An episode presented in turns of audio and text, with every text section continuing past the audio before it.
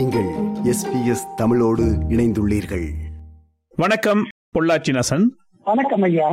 முதலிலே உங்களுடைய பெயர் எனக்கு சற்று உறுத்துகிறது. நசன் என்ற பெயர் உங்களுக்கு எப்படி வைக்கப்பட்டது? என்னுடைய உண்மையான பெயர் மா நடேசன்.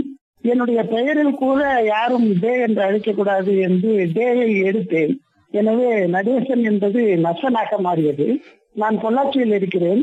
எனவே பொள்ளாச்சி நசன் என்று அழைக்க ஆரம்பித்தேன். சரி பொள்ளாச்சியில் இருந்து கொண்டு நீங்கள் ஒரு புதிய தமிழ் கற்பிக்கும் முறையை அறிமுகப்படுத்த விரும்புகிறீர்கள். இந்த கற்பிக்கும் முறையை பற்றி சற்று விரிவாக எமது நேர்களுக்கு சொல்லுங்களேன். தமிழ் கற்பித்தல் என்பது மிக மிக இன்றியமையாதது இன்றைய தேவை.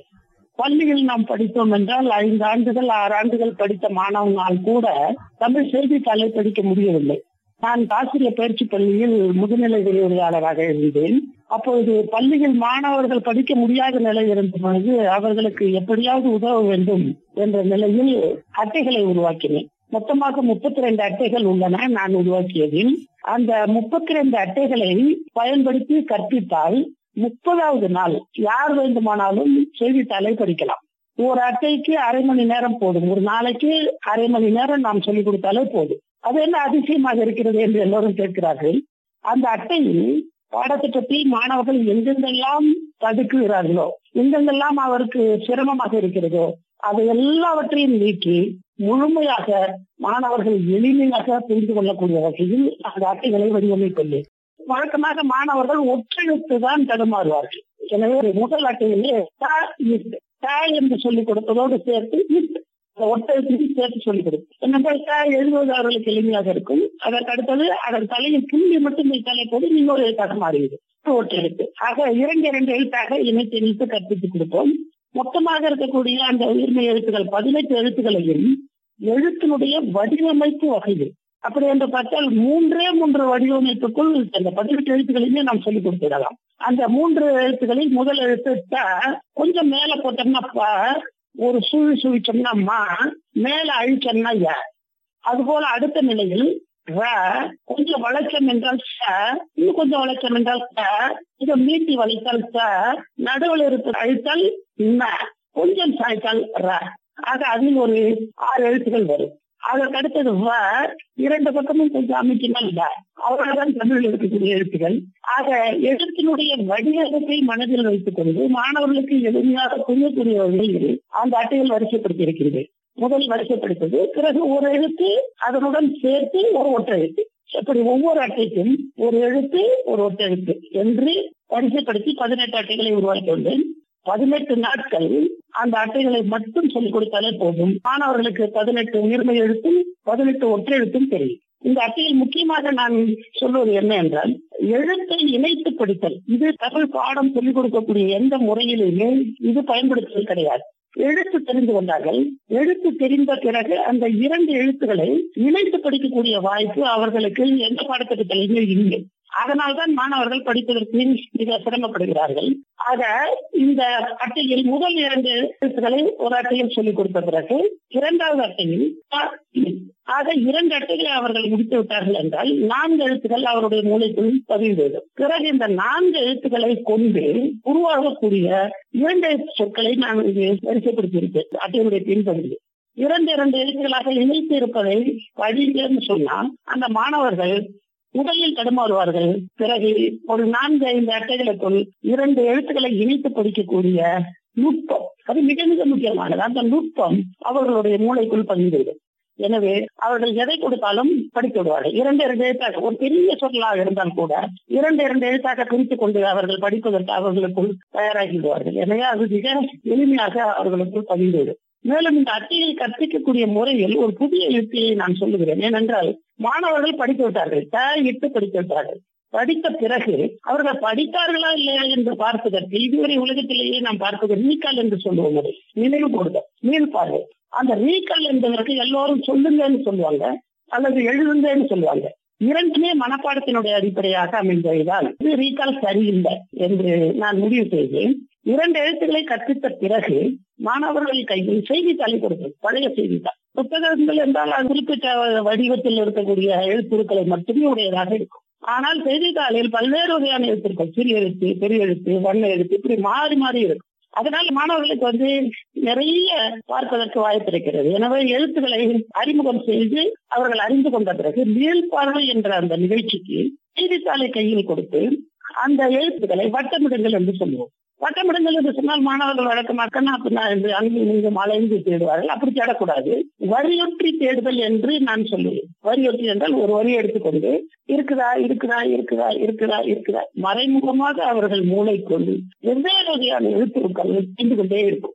இல்ல இல்ல இல்ல. ஆஹ் இருக்கு அப்படின்னு அவங்க ஊக்கமாக உற்சாகமாக பிடித்து கொண்டு அந்த எழுத்தை வட்டமிடுவார்கள் அப்ப இது கல்வியில் வந்து மிக மிக மிக மிக முக்கியமானது. எந்த மாணவர்கள் ஆர்வத்தோடு அவர்கள் வட்டமிட்டால் தான் நினைச்சாங்க அது மட்டும் இல்லாமல் கற்றுக்கொள்ளாத எழுத்துக்களுடைய வரி வடிவங்கள் கூட அவர்கள் மூளையில் கொஞ்சம் கொஞ்சமாக பறிந்து கொண்டு வரும். பகுதியில் அவர்கள் படிக்கும் பொழுது அது எளிமையாக வரி வடிவம் அவர்களுடைய நிலையில் எனவே இந்த மூன்று முறைகளை நாம் பார்க்கிறோம். எழுத்து அறிமுகம் எழுத்தை இணைத்து படித்தல் அதற்கு அடுத்தது எழுத்தை செய்தித்தாளில் மேல் பார்வை செய்தல். இந்த மூன்று செயல்கள் தான் இந்த அட்டையில் இருக்கக்கூடிய மிக மிக மிக முக்கியமான ஒன்று. சரி இந்த மூன்று முறையிலும் எழுத்துக்களை படித்தால் மட்டும் தமிழ் படித்தது போல் ஆகிவிடுமா? அல்ல அல்ல தமிழ் எழுத்துக்கள் அவர்கள் மூளையில் உள்வாங்கி அவர்கள் எழுத்துக்களை பதிய வைத்து இரண்டு எழுத்துக்களை இணைத்து படிக்கக்கூடிய எண்ணம் அவர்களுக்குள் இருந்தால்தான் படித்தல் என்ற நிகழ்ச்சி அடுத்து சரியாக நடக்கும். அந்த இரண்டு எழுத்துக்களை இணைத்து படித்தல் என்பது நம் பாடத்திட்டத்தில் எங்கேயுமே இல்லை. வெறும் சொற்களை தான் நாம் கொடுக்கிறோம். இந்த சொற்கள் அல்ல. கற்றுக்கொண்ட இரண்டு எழுத்துக்களை ஒவ்வொரு அட்டைக்கு பின்பகுதியிலும் மூன்று அட்டையனுடைய எழுத்துக்கள் ஒரு அட்டையனுடைய பின்பகுதியில் வரும். அந்த இரண்டு இரண்டு எழுத்தாக பாருங்க இற்ற. அது இரு ர என்றுதான் நாம் படிப்போம். ஆனா இணைத்து படிக்கும் போது கற்ற மற்ற மற்ற என்று இற்ற என்று படிப்போம். இரண்டு இரண்டு எழுத்தை இணைத்து படிப்பதற்குரிய வாய்ப்பு உலகம் முழுவதும் இருக்கக்கூடிய எந்த தமிழ் பாடத்திலுமே கிடையாது. அது இருந்தால்தான் அந்த மாணவர்கள் எளிமையாக படிக்க முடியும். இல்லை என்றால் படிக்க முடியாது. நாம் கேட்டுக்கொண்டிருப்பது எஸ்பிஎஸ் தமிழ் ஆஸ்திரேலியா முழுவதும் ஒலிக்கும் ஒரே தமிழ் ஒலிபரப்பு. நாம் சந்தித்து உரையாடி கொண்டிருப்பவர் தமிழ் கற்பிப்பதற்கு ஒரு புதிய முறையை அறிமுகப்படுத்தியிருக்கும் பொள்ளாச்சி நசன். சரி கல்வித்துறையை எடுத்துக்கொண்டால் பல கல்வி திட்டங்கள் பல ஆராய்ச்சிகளின் பின்னர் தான் வடிவமைக்கப்படுகின்றன உருவாக்கப்படுகின்றன கல்வி ஆசிரியர்கள் பயிற்றப்படுகிறார்கள். நீங்கள் எதன் அடிப்படையில் இப்படியான ஒரு சிந்தனையில் அல்லது இந்த முயற்சியில் ஈடுபட்டீர்கள்?